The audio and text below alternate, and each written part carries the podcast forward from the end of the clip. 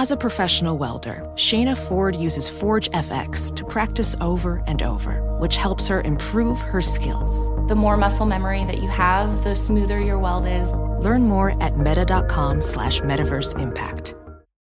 Welcome back to Dealing Together. First caller? I bought 3 sweaters to get the 4th free. Oh, you got fleeced. Next caller? I traded my old Samsung at AT&T for a new Samsung Galaxy S24 Plus and chose my plan. That's not a bad deal. It is not. Our best smartphone deals. Your choice of plan. Learn how to get the new Samsung Galaxy S24 Plus with Galaxy AI on us with eligible trade-in. AT&T. Connecting changes everything. Offers vary by device. Subject to change. S24 plus 256GB offer available for a limited time. Terms and restrictions apply. See att.com/Samsung for details.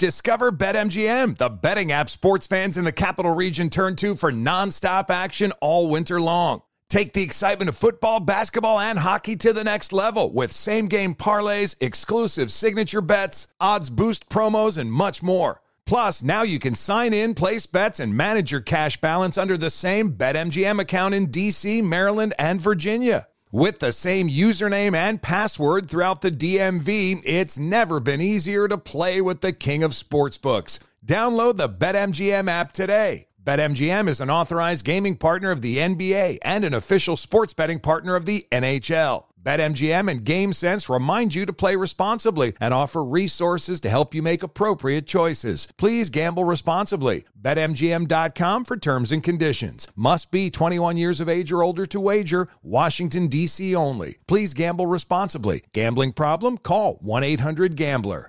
Welcome to 500 Greatest Songs, a podcast based on Rolling Stone's hugely popular, influential, and sometimes controversial list. I'm Brittany Spanos. And I'm Rob Sheffield. We're here to shed light on the greatest songs ever made and discover what makes them so great. From classics like Fleetwood Mac's Dreams to The Ronettes' Be My Baby, and modern day classics like The Killers' Mr. Brightside. Listen to Rolling Stone's 500 Greatest Songs on the iHeartRadio app, Apple Podcasts, or wherever you get your podcasts.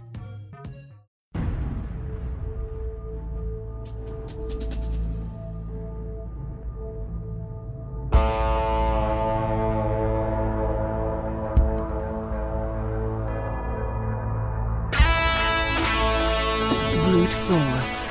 If it doesn't work, you're just not using enough. You're listening to SOFREP Radio, special operations, military news, and straight talk with the guys in the community.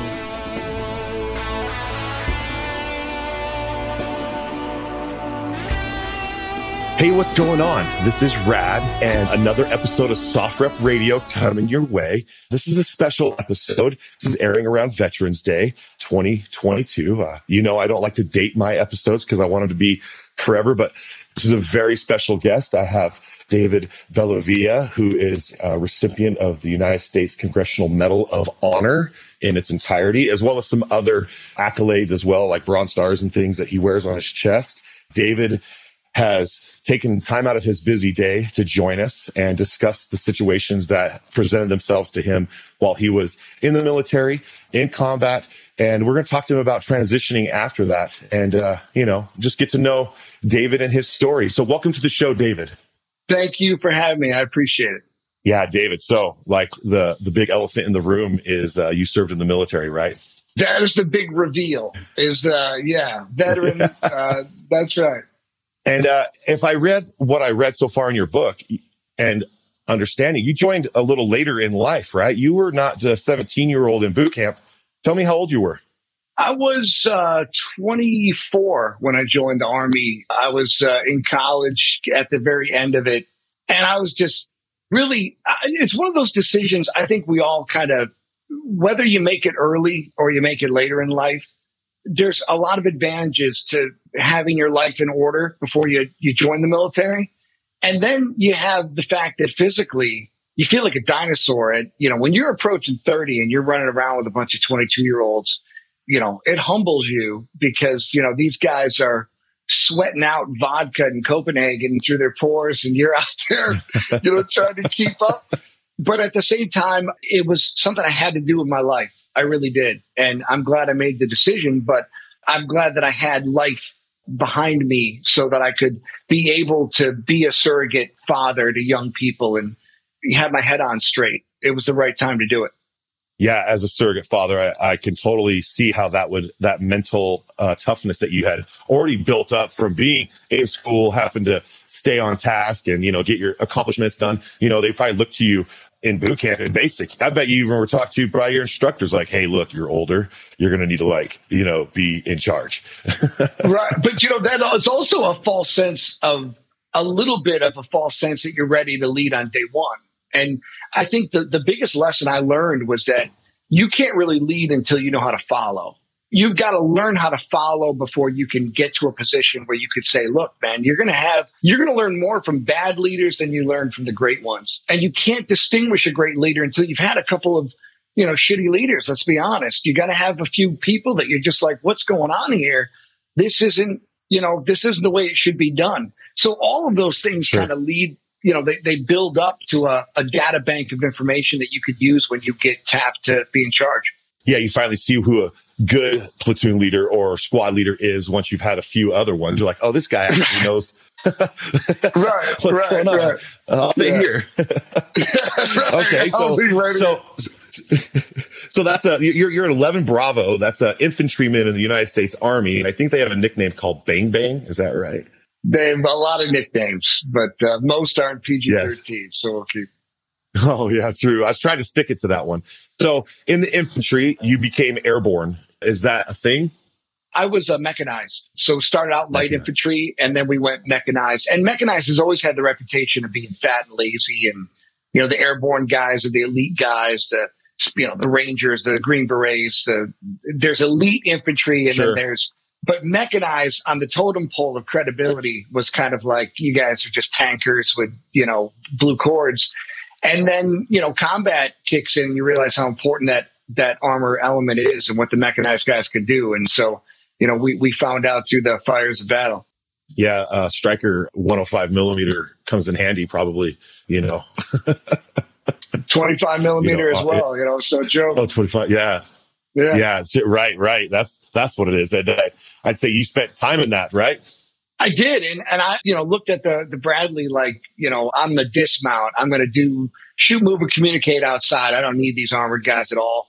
Tankers to me were a joke. And then I get into combat. And now I'm like, if I find out you're a tanker, I might pay for your kid's college, let alone buy you beer. I mean, I'm a huge friend of tanks, and I'm a huge friend of Bradley fighting vehicles and Apaches and you name it.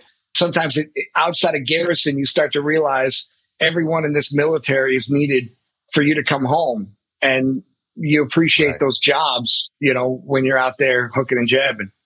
Yeah, which you have, you've done. You went to Kosovo, all right, right? You deployed over to Kosovo.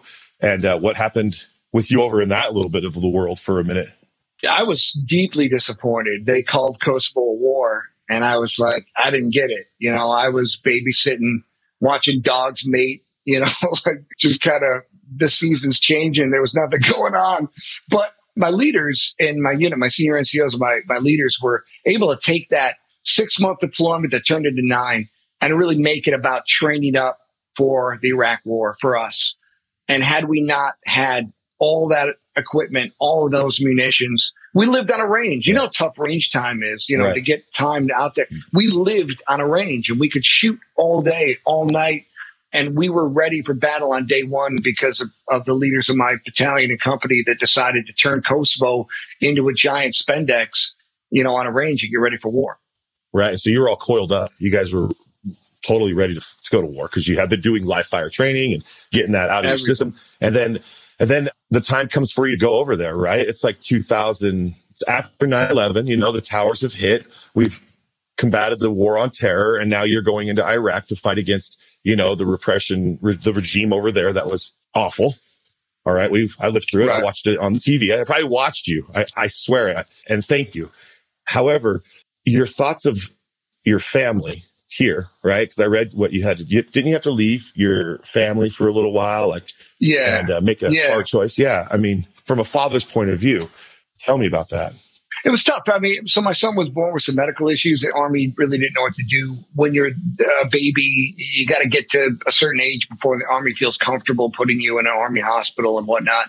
So I was, on a compassionate reassignment. That turned into basically a choice after 9/11 hit while I was on that compassionate reassignment, go on an all others tour, which means that you're away from your family for 3 years, or get out of the army. And the towers hit. I wanted to fight. And Afghanistan was the good war. It was the war to avenge 9/11. I didn't know anything about Iraq. It wasn't on the horizon. It turned out that was our fight. But yeah, 3 years away from family is enough to focus you. You obviously miss home, but you're here to do a job. Get those guys ready so that as much as I love my little boy, I had 11 guys that were little boys to a mom and dad somewhere at home. And my commitment, my job was to make sure that they came home to their parents. Discover BetMGM, the betting app sports fans in the capital region turn to for nonstop action all winter long. Take the excitement of football, basketball, and hockey to the next level with same-game parlays, exclusive signature bets, odds boost promos, and much more. Plus, now you can sign in, place bets, and manage your cash balance under the same BetMGM account in D.C., Maryland, and Virginia. With the same username and password throughout the DMV, it's never been easier to play with the king of sportsbooks. Download the BetMGM app today. BetMGM is an authorized gaming partner of the NBA and an official sports betting partner of the NHL. BetMGM and GameSense remind you to play responsibly and offer resources to help you make appropriate choices. Please gamble responsibly. BetMGM.com for terms and conditions. Must be 21 years of age or older to wager. Washington, D.C. only. Please gamble responsibly. Gambling problem? Call 1-800-GAMBLER. Professional welder Shayna Ford used VR training developed by Forge FX to hone her skills as a welder. The more time that you spend practicing it, that's what separates a good welder from a great welder. VR training can help students like Shayna repeatedly practice specific skills. Virtual reality definitely helps because the more muscle memory that you have, the smoother your weld is. Explore more stories like Shayna's at meta.com/metaverseimpact. Welcome to 500 Greatest Songs, a podcast based on Rolling Stone's hugely popular, influential, and sometimes controversial list. I'm Brittany Spanos. And I'm Rob Sheffield. We're here to shed light on the greatest songs ever made and discover what makes them so great. From classics like Fleetwood Mac's Dreams to The Ronettes' Be My Baby, and modern-day classics like The Killers' Mr. Brightside. Listen to Rolling Stone's 500 Greatest Songs on the iHeartRadio app, Apple Podcasts, or wherever you get your podcasts. There's plenty to celebrate in March and National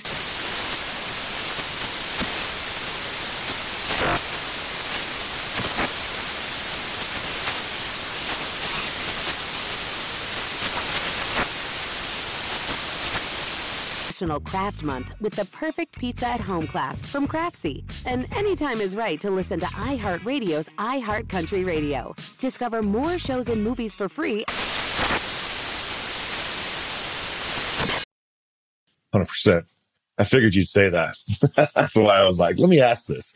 And your wife, right? You stayed married that whole time. Is that my understanding? Is someone was there? I ended up getting divorced after the war. And that's the reason why this book was important to me. I wrote a book in 2007, and honestly, it became a part of this almost war pornography genre where what I was trying to do with House to House was write a book about what combat's really like. This Victorian sense of combat was just so unrealistic. We're not Starship Troopers. These are young people doing crazy things. And then it was like, well, let's do a follow-up. I have nothing to say. I don't want to be a professional veteran. I don't want to run around. But after this whole award, a lot of us are going through divorce. A lot of us are going through addiction problems and have suicidal ideation and are dealing with all of these issues. So you know what? Let's put it on the table. You can use the war as an excuse for only so long, but we got to deal with other issues and we got to talk about them. Like soldiers, like men, we've got to talk about our problems and realize that I made a commitment to these guys in fire that I would say, I'm never leaving your side. And yet when I came home, like so many other people, I got distracted. I don't want to hear someone at 2 a.m. I don't want to deal with your problems. I got my own problems. And I realized that I'm going to be a forever soldier now because of some award. I've got to be accountable. I've got to be an NCO again. I've got to be a forever soldier because my men are going to need that. And you know what? I'm going to need them too. So we need each other. We got to rely on each other. That was really the basis of writing this book. Right. And just to give the title of the book, it's Remember the Ramrods, just to show it up here on the screen for those of you that are going to watch it on the SOFREP.com YouTube channel. Remember the Ramrods, an army brotherhood in war and peace. On the cover is just a whole group of guys wearing mixed match camouflage. I want to point that out. That's how early in the war it was. They're wearing DCU tricolors, which is also referred to as coffee stains. It's the tan uniform. You saw it like in Black Hawk Down. And then they're wearing their, body armor. That's woodland camouflage. So you guys are still mixed from, the 80s era of uniforms and, yeah. Desert Storm, early 90s, that cover. And I think, let me take my glasses off. I think that dude's wearing like ACUs, right? So like you got some ACUs on there, maybe? Like, it's a hodgepodge, definitely. Yeah. It's a hodgepodge for sure. Just to kind of show that up there, if you get a good look at it. That's your Bradley fighting vehicle you're sitting on there, huh? But yeah, that's a Hummer. I think that's a Bradley fighting vehicle. That's one of the monosections. What's so crazy about that picture was that we were taking losses. Fallujah happened to us towards the end of the deployment, but we were taking losses, and nobody had pictures of the new guys. And one of the worst feelings in the world is to go to a memorial service and no one has a photo of the guy to put up there. And so when we got ready for Fallujah, you started to see this really intentional process of everyone taking photos of each other so that if something were to happen, we at least had a good photo of each other. Yeah. And it was almost a weird experience. Like, I never took a platoon photo ever. We never thought about it. We had things to do. But here we are about to go into Fallujah and everyone's like, hey, let's get one. Let's get a photo. Let's document this, because in 2 days we might be standing over more, hurt guys. Just to show some of those photos, I opened up the book right here. It's an awesome book too, by the way. I've been reading it. I'm probably on the second and a half chapter. I just got it today, and I know we just went straight up on it. But I know that this head bowed right here on the back of your book of you just kind of tells me, I don't know. I just feel so emotional when I see you thinking whatever you're thinking right there. What are you thinking in this photo right here with your head down? I was thinking when I was in my 20s, I could never tell another guy that I loved them. I felt weird about it. And now that I'm old and middle-aged, I wish I would have been able to tell the people. I wish I would have been able to tell my family, my tribe, my unit, how much I care about them. And this award is so weird and it's so uncomfortable and awkward, but it gave me an opportunity to make this about my team, which is what we're trained in the military. It's always about the team. And then they make an individual award and you're like, wait a minute, don't remember me. The team. Don't talk about the Medal of Honor. Talk about the Ramrods. That's my battalion. That's my team. We did everything together. It's going to be about us, not me. Yeah. I mean, in here, some of your heroics are, taking an M249 and just, clearing the path so that you can move your men across the way and get out of that situation of this house that you had to go into. Tell us about this story where this experience that you had to chase the man in white. I mean, there's just so much that you have to deal with. Let's get into it. Tell me, here we are. Boom. 2004, 2005. Yeah, no. So at the end, after Fallujah, we come out of that and feel a whole lot of swagger. We lost a lot of important guys, our company commander, our sergeant major, our XO. No unit has really gone through that type of attrition with officers and senior NCOs since Vietnam. We had a tremendous amount of attention because of all the media that was around us. And so we had this swagger to us. And I am in a situation in a town getting ready for the first Iraqi elections in January 2005. And I have a guy like 10 feet in front of me, and it's like the easiest shot of the deployment. And I just missed him. I thought my weapon wasn't zeroed. My sweat was – I had a million excuses. But at the ultimate, what I was faced with is that it wasn't my skill. It wasn't my determination. I didn't have the ring of Jesus fire around me because I'm an American soldier. I got lucky. I got lucky in Fallujah. I got lucky on all those patrols and all those firefights and all the enemy that we killed.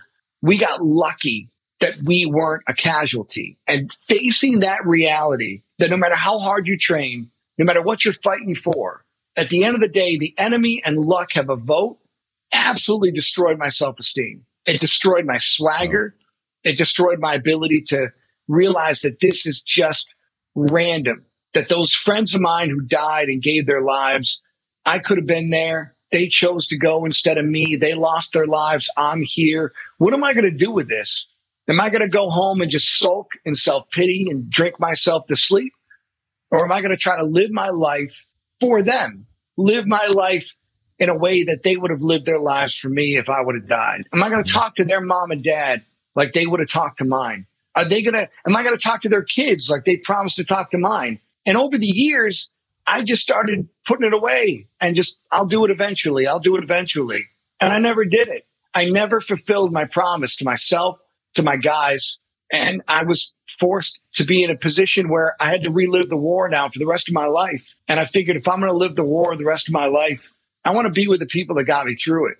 I want to be in their lives again. You know, they're my family, you know, and I care about them. And so this award allowed me to be a Ramrod again, allowed me to be in their lives, and it's a gift.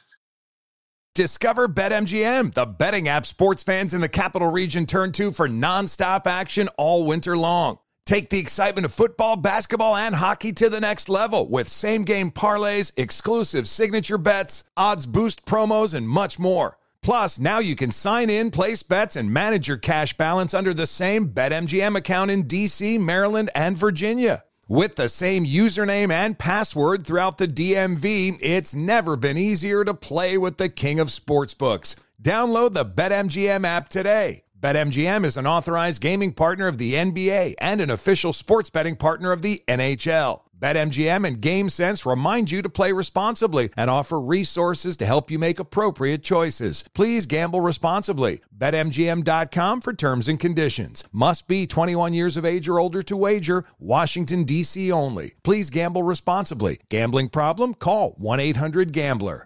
Professional welder Shayna Ford used VR training developed by Forge FX to hone her skills as a welder. The more time that you spend practicing it, that's what separates a good welder from a great welder. VR training can help students like Shayna repeatedly practice specific skills. Virtual reality definitely helps because the more muscle memory that you have, the smoother your weld is.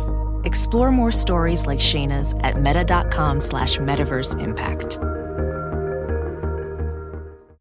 Welcome to 500 Greatest Songs, a podcast based on Rolling Stone's hugely popular, influential, and sometimes controversial list. I'm Brittany Spanos. And I'm Rob Sheffield. We're here to shed light on the greatest songs ever made and discover what makes them so great. From classics like Fleetwood Mac's Dreams to The Ronettes' Be My Baby, and modern-day classics like The Killers' Mr. Brightside. Listen to Rolling Stone's 500 Greatest Songs on the iHeartRadio app, Apple Podcasts, or wherever you get your podcasts.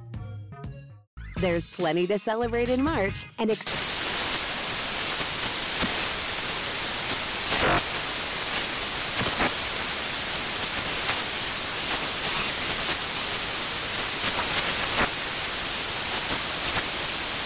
Craft Month with the perfect pizza at home class from Craftsy. And anytime is right to listen to iHeartRadio's iHeartCountry Radio. Discover more shows and movies for free.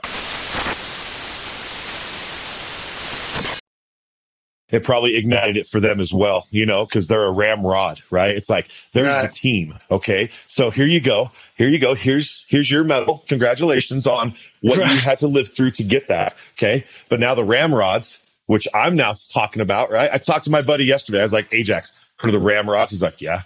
I was like, I'm interviewing a dude that got the Medal of Honor from the Ramrods. He's like, okay.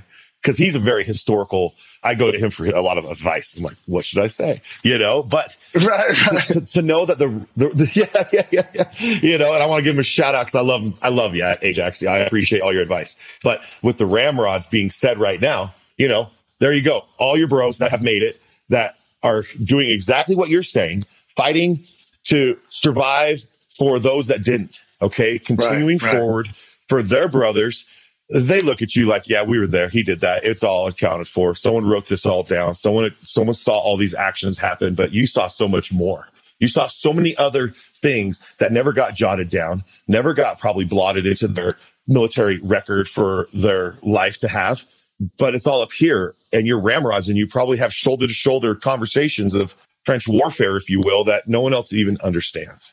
And that's very eloquent and beautiful, and I appreciate you saying that because it's so true. These guys I thought for years and years that I missed the war. I think we all feel when we come home, no one wants to peak in their 20s. No one wants to know that the best years of their life are behind them. Sure. Right. That dude did that when he was 24. The guy lived to be 99, and we talk about Chuck Yeager when he's 24. Chuck Yeager did a whole hell of a lot with his life other than break the sound barrier, but that's what we're focused on, right? And I thought for years I missed war. I missed the adrenaline. I missed the combat, the experience. What I missed was I missed feeling like I had a purpose. I missed my validation. Mm-hmm. I missed my sense that I'm needed. And so many guys are feeling that when we come home to civilian life. Where do we fit in? What are we good at? And so I didn't miss the war. I missed my relationships with my friends. I missed them. And once I realized that I got to find a purpose, I got to find my meaning here in the civilian world, it's not combat that we miss. It's the experience of I'm needed. Yes. And I have to have that feeling in my life that I have a purpose and I'm needed in the fight. And that's all I want to do in this world is just, this is what we need you for. And if we can do that more, we're going to keep more veterans alive. We're going to keep more veterans employed. We're going to keep more veterans with a sense of purpose. And that's ultimately what our goal should be. Right. And to help them to just see that there's success out there by just being themselves and moving forward with, yes, you were in the military. That was a part of who you are. You know, and you can move forward with that war college that you've learned and then apply that to yourself by just still gaining ground and moving forward in your civilian life. Because once you stop gaining ground, yeah. No, but see, that's so difficult. Once you stop, you stop. But that's the thing is that it's not the message, it's the messenger, right? You can put something out that's just black and white, and this is the truth. And it's a true north, and it's never going to do you wrong. Integrity, discipline, all the values that you learn. Where is that message coming from? It can't come from some stranger at the VA. It can't come from some, DJ at a radio station. It's got to come from someone in your peer group or your cohort, someone that you respect and someone that you've worked with. And so what we have to get is that message has to be repeated. What you just said is the essence of life. You're never going to stop learning. You're never going to stop growing. You're going to make mistakes. You're going to fail. And all those things that you did in uniform, you use to make you better, to make you sharper and stronger. Life is no different. Right. And we're going to hit this thing head on, just like we did battle. That's right. Because life is just that. It is a battle of just, first you put your oxygen mask on you in the airplane, and then you put it on the one next to you. So as long as you focus on you, and you breathe and you move forward, then you can help the person next to you. Because if you don't help yourself, can't do it. How are you going to help them? And you want to help them because you're a good person. And that's how we, I think 90% of humanity are good people. Basically, everybody is good. I think we all have it in us to realize that we all come from a mother and that we all have the same red blood that beats through our veins. If it could just stop, if we could just stop the insanity. That's it. This it's hard war. Part. I know that it's a hard trained part. Warriors are ready to go fight. Yeah, they're ready to be switched on. Part. And there's a duplicity of combat. There's this juxtaposition. It's almost schizophrenic, where you could be an honorable soldier and do your job and take the life of someone who is an honorable soldier on their side. And now you think about all of what's going on and the wake of combat, what happens after the battle stops. It's a lot to decompress. It's a lot to compartmentalize. But at the same time, we've got a generation in Vietnam that went through it. We've got a generation of people in the Gulf War. We've got so many resources of people that have gone through it. This excuse of, we have to show empathy to people that are struggling, and we should never, ever shriek from that responsibility of showing empathy. But at the same time, we got to show some tough love. And some people are motivated by a boot up their ass to say, hey, listen, man, I know it sucks. I'm with it too, but we're going to do this. So get off your couch, and you followed me before, follow me again, because I might need to follow you. I might have bad days too. And I need you to be there for me like I'm going to be there for you. But, brush it off and keep charging. Exactly. You know, if you've always wanted to have a little cabin on a river that was like a bed and breakfast for someone to come and stay at, and you're like, I want to get out of this place. And when I get out of the military, I'm going to have this like nice little like, you know, Redwood Forest tree house for bed and breakfast with no one's going to bother me. What are you doing towards that goal? What are you doing today to help put yourself towards it? Are you saying today I'm going to try to? Right. Exactly. Yeah. You know, I mean, whether it's, you know, these guys that, you know, want to start a coffee company, everyone's like, what the hell are you thinking? No one's going to buy coffee right. from veterans. No one's going to buy socks from veterans. Who the hell in their right mind? You're just a combat veteran. What are you going to do? We change the world in uniform with flags on our shoulders Correct. And rifles in our hands. We're going to change the world when we come home. And look, I served with people that were gay and straight. I served with people that canceled my vote. Come this Tuesday, you know, election cycle, they cancel your vote. People are Red Sox fans and Yankee fans. We disagreed on everything, and yet we worked together, we cared about each other, and we respected each other. Right. That's needed in today's America more than anything else in the world, man. You can have a difference of opinion. It doesn't hurt my feelings. I just want to make sure that you're going to be there when I need you. And more people exactly. need to ask that of our fellow citizens, to just say, hey, put this stuff in the rear view and let's focus. Right. Exactly. And if we could just unify instead of, you know, connect each other all the time, we might just see, you know, hey, how's it going? Can I come over as a neighbor and borrow a cup of sugar, instead of like, who's at my door? What do you want? It's like, it's your neighbor. I just need a cup of sugar, bro. He's like, let me put down all this arsenals. You know, the days yeah. changed of mom having a bowl of food out or treats. I'm like, no, those are for someone coming. Who? I don't know. A guest. Not for you. It's like, I want to eat those candies. Those are for our guests. But today it's like, knock at the door. You're like picking down the blinds. You're like, who is it?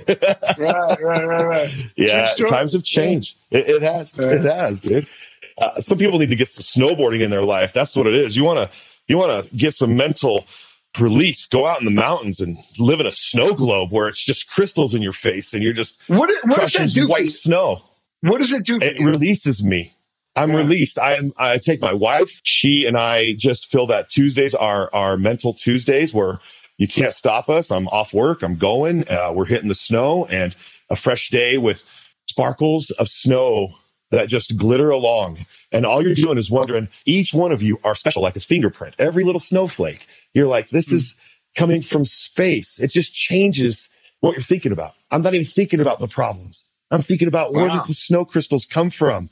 It's like, and then once you learn to carve and snowboard or find passion in it, you'll love it, right? If all you're doing is shoveling snow, I guess make the most of it, okay? But if you can learn to ride it or appreciate it and see all that it has in its beauty and glory, it'll just free your mind. And that's the same thing by going outdoors in the mountains, going for a hike, just releasing that stress, you know, getting some of that fresh air. They say that, you know, being in clean air in the forest, in the jungles where there's not all the saturated carbon monoxide that we're breathing is better for us. So, you know, if I'm riding a lift with my wife and there's no one around except me, her, and a porcupine climbing a tree, you know, it's good air. Hmm. And so when you didn't have that, before you discovered that, what kind of brought you into that lifestyle? The fact that you need, how did you identify that you needed that? Okay. All right. So fair enough. My father was a Green Beret, and growing up, I always wanted to do something with skiing, and I didn't know what. So I earned cross-country skis from my neighbor, who gave them to me for sweeping his snowboard, cleaning his stuff. And then I got snow boots. And then my dad, he's like, you're into this, huh? And I was like, I am. I really want to be in the snow, Dad. There's something about the snow. You know, I think this girl was in Junior Olympics in the winter sports here, and she was coming into school in like third grade with medals, and like her parents put her in skiing. And I was like, that's what I want to do. I want to be in the Winter Games or something. So my dad would take me up to the park, and he would sit with his lights on in his car at night, and he would send me around this entire field, and he started training me for a biathlon, which is where you take cross-country skis and a rifle. So I was about 11, 12 years old, started trying to be a biathlon participant. And it's hard. It is really hard. It is so hard. I mean, you're not going downhill, okay? So it's like constant work. And so I said, the funnest part of cross-country skiing, besides shooting, is going down the hill, Dad. As soon as I get that hill, I know it's coming up. It's just easy on my legs. So I started to get into downhill skiing, and that eventually led right into snowboarding. And and that was 14 years old. I've been doing it for about 30 years now. And wow, it frees me. So I was in the military in the late 90s, 99 to 2000. I got out of the military with an injury, and I had to have a U-turn in my life. Everybody's like, oh, the military gives me a direction. A direction to the left. It gave me a U-turn. It said, go back, start over, figure yourself out. I took time off of snowboarding because I had an injury, and I didn't want to re-tear my ACL or my meniscus. All right. Yeah. So I get married. My wife's like, you promised me that you'd take me snowboarding someday. You said you used to snowboard all the time. I was like, all right, tomorrow. So the next day, whenever that was, I said, let's go. And we started snowboarding all over again. And I had missed it. It was just, I didn't want to tear my injury up again. I didn't want to reestablish limping and having to be on crutches all over again. So that was my, it's an outlet. Snowboarding and being in the mountains is an outlet for me. I love photography, and that whole thing. It's what it is. I take photos and video up there. That's really cool. And what's impressive about that is that at an age where most people have no self-identity, at that age is when you're kind of, give me as much to, find where I'm going to go and what I'm interested in. You have the ability to kind of say, this is it. Like, this is the one thing that, I'm from Buffalo. We have snow all the time. And there are people that bemoan snow. They hate snow. They're afraid of snow. Snow is the worst thing in the world. And here you find snow as being a comfort, a release. It's freedom. You know what I mean? Touched something in you. That's pretty cool. Yeah. I say paradise doesn't always have a beach. Yeah. Sure, right. Big hill. Yeah. Yeah. Just give me a cabin next to the lift so I can just walk out and go right to it and wake up to the powder day. That gives me purpose, right? I find purpose in that. I feel like, and I think if somebody hears us talking like this and finds a purpose in something that they love so much, whether it's an adult baseball league, and they're like, they used to play baseball, but there's adults playing baseball because they didn't go pro. They could have gone pro, but maybe they joined the military. Okay. Right. And they need something to do after that. I'm not even kidding. So, I mean, I think that if we can find some type of social gathering that can keep us kind of connected, like you reconnecting with your Ramrods through the Smeddle, through the all the Heroics. You guys have all been there. You guys all earned your Pokemon cards together in battle. You guys all got that stuff together, and you did some heroic things with an M249, and your friends can talk about that today because of that. And honestly, I'm here and my kids have a dad because of what they did. Right. It's one of those things where it's like your number gets called and you don't know when it's going to happen, but it's going to be your turn one day, your turn the next day.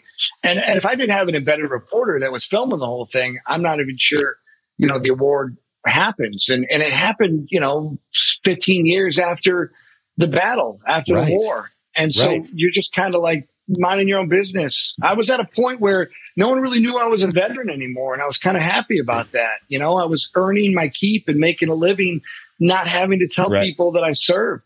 And then all of a sudden, I remember a guy at work came up to me and said, "There's a guy with your name that's getting the Medal of Honor. Did you read that in the paper?" And I was like, "Yeah, I did."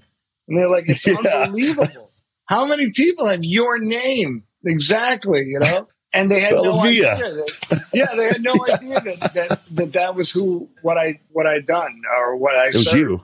Yeah, and so, but now it's all different. Now it's the first thing they talk about. It's the only thing they talk about. And yet, my soldiers, I figured, if we're going to bring attention to one, let's focus on everyone. A lot of guys did incredible things and never got the credit for it, and they're as important, if not more important, because those guys did it every day. I love them and I care about them and I want them to get their moment as well. So this has been a commitment to my unit because my unit did incredible things together as a team. And I'm proud of that. That's right. That's right. That's really awesome. I mean, what a brotherhood. And some of the things that we do here in Utah is war games. We do a lot of that. And there's a lot of us in our 30s, 40s, 50s, youngers, some people who can never join because of asthma, and they come out and they play war games on a large scale here. It's a very popular sport. And, I work with a lot of that out here, and I just see so many folks like yourself, okay, medals, no medals, just simply exactly who we are, coming out and just looking for that same shoulder to shoulder type attitude, right? They're like, hey, I'm missing something. They're like, what's this war games you're doing? I'm like, what's where we go out in the desert? And we just, I have a tank. I bring a tank out and we have it mechanized and we have a mechanized, we have to have troops with it and the whole 9 yards. And otherwise it'll get blown up by the other guys. It's just war games, right? We use airsoft guns and we go out and everybody looks just like this right here. It's just airsoft. It's a whole other thing. So, and what I'm pointing at here is his book. Right. And on the cover of it, you have all these guys in all this camo and they're sitting on top of a tank. Well, you know, we do that out here and I get veterans and that come out and active duty guys are like, hey, cool. I'm going to put on this whole Russian kit and just change myself today and not be this regular everyday guy and just run an AK, you know, but I mean, it's just it's like the baseball team. It's like you're going to go out snowboarding. You're looking for something to bond with, you know, and if you get out and you're looking for something in your area, look up airsoft war games on the internet. I'm just saying, you know, somebody might appreciate you coming out with some military experience and saying, hey, this is how you get up and get down. Right. There you go. Yeah. That's good stuff. Yeah, that's good stuff. It is. It is. And you've been doing the circuit, huh? Yeah. You've been getting around and talking to a lot of different people about your book. I'm just looking at your book right here. And it says here. Well, go ahead. I'm sorry. Everyone had something to say, and not a single person voted against this award or the citation. Instead, they asked, why did this take so long? I wanted to point that out because we talked about it took 15 years for you to finally be recognized, right, for this award. And this quote here, you know, talking about why did it take so long? Was it that award to you? Who's the president that gave this to you? So that the award was the process was started by President Obama. And the award was presented by President Trump. So it started, you know, during the war, during the Trump administration, or the Bush administration.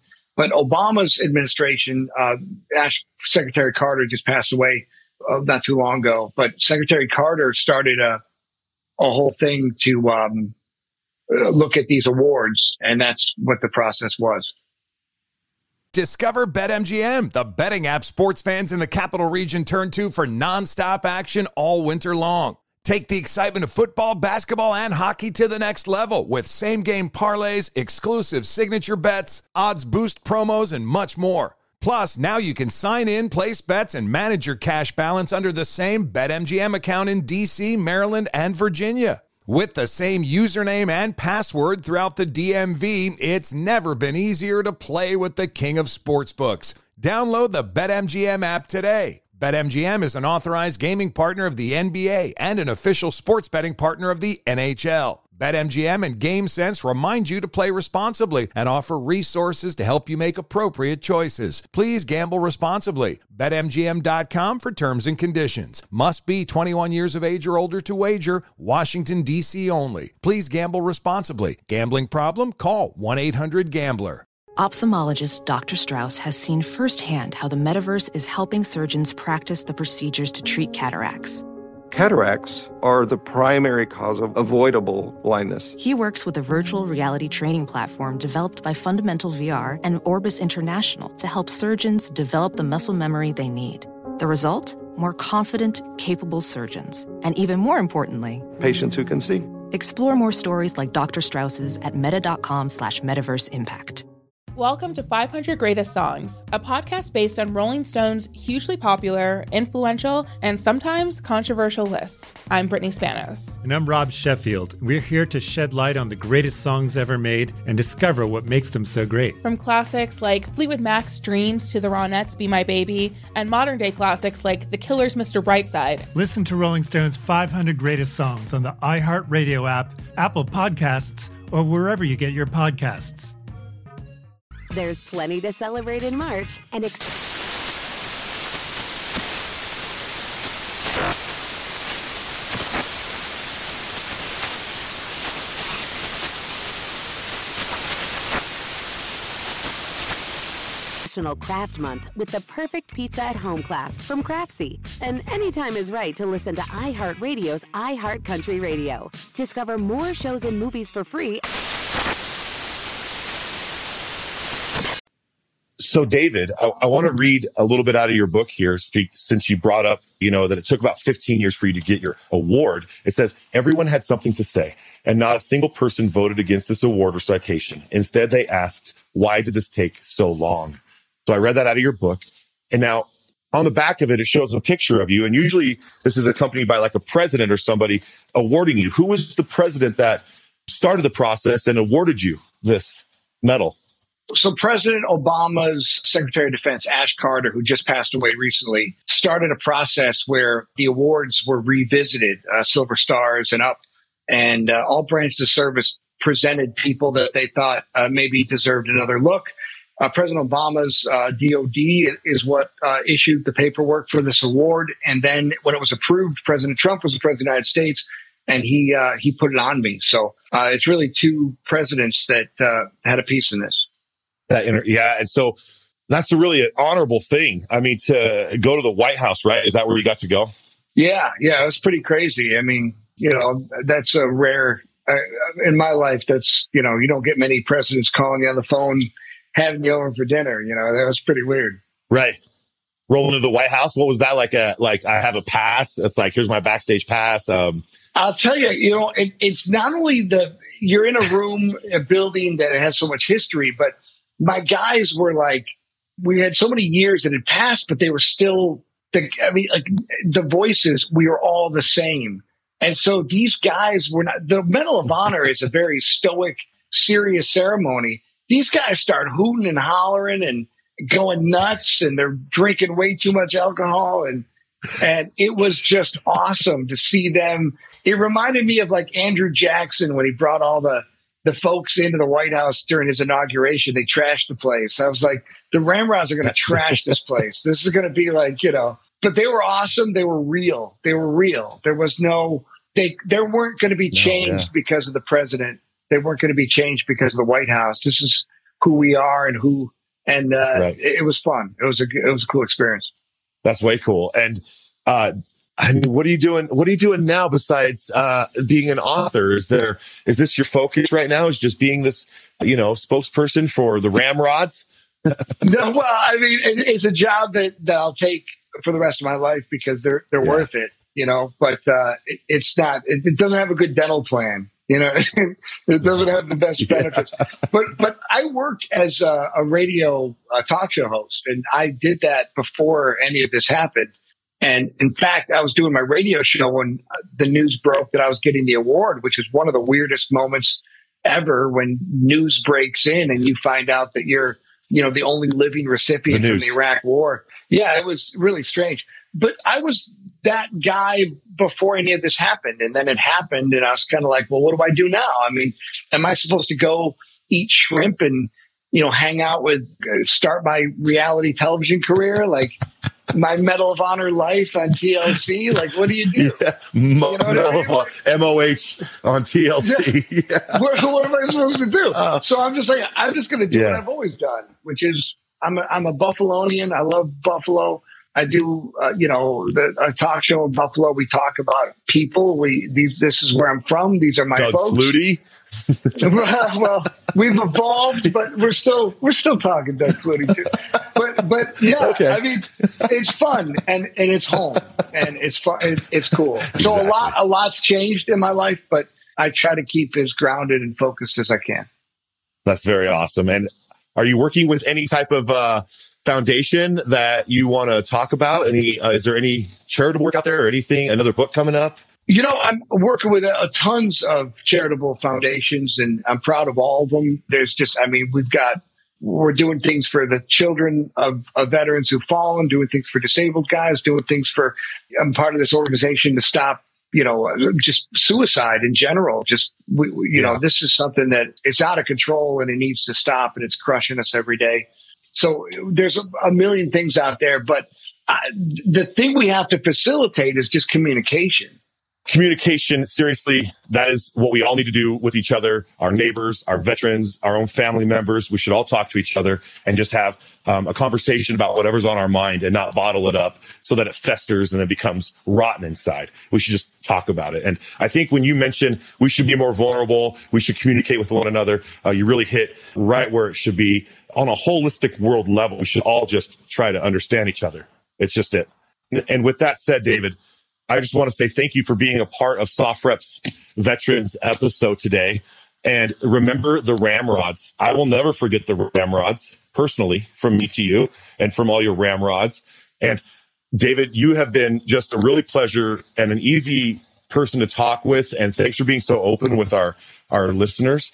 And do you have any last minute advice for us?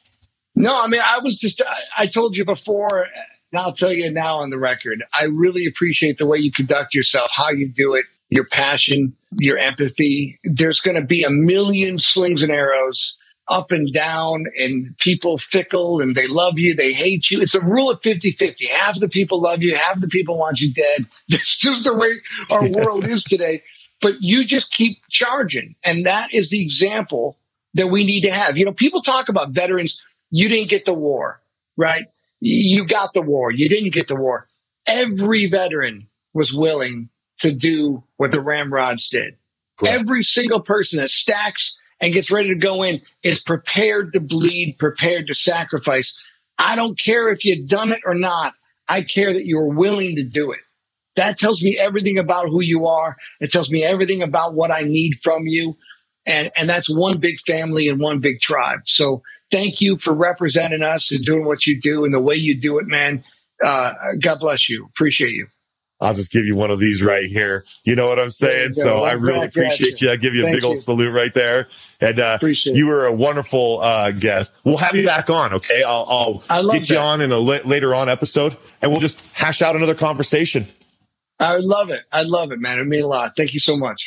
Well, thank you, David, and thank you to my listeners of SoftRep Radio and to all of our veterans and all of the veterans worldwide that are fighting for their cause. Go home safely. And with that, I say peace.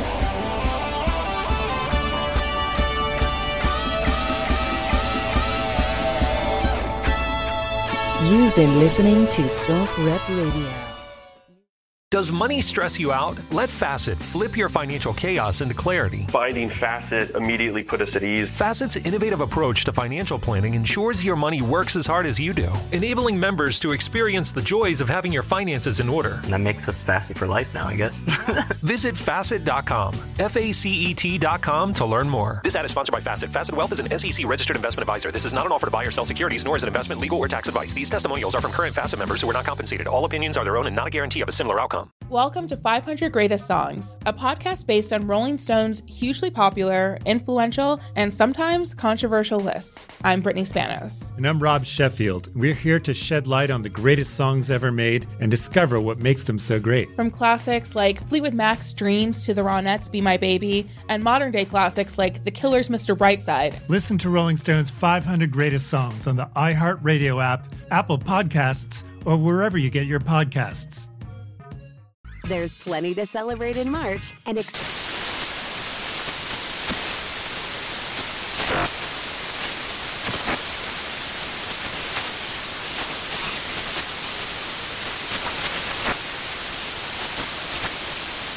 Craft Month with the perfect pizza at home class from Craftsy. And anytime is right to listen to iHeartRadio's iHeartCountry Radio. Discover more shows and movies for free.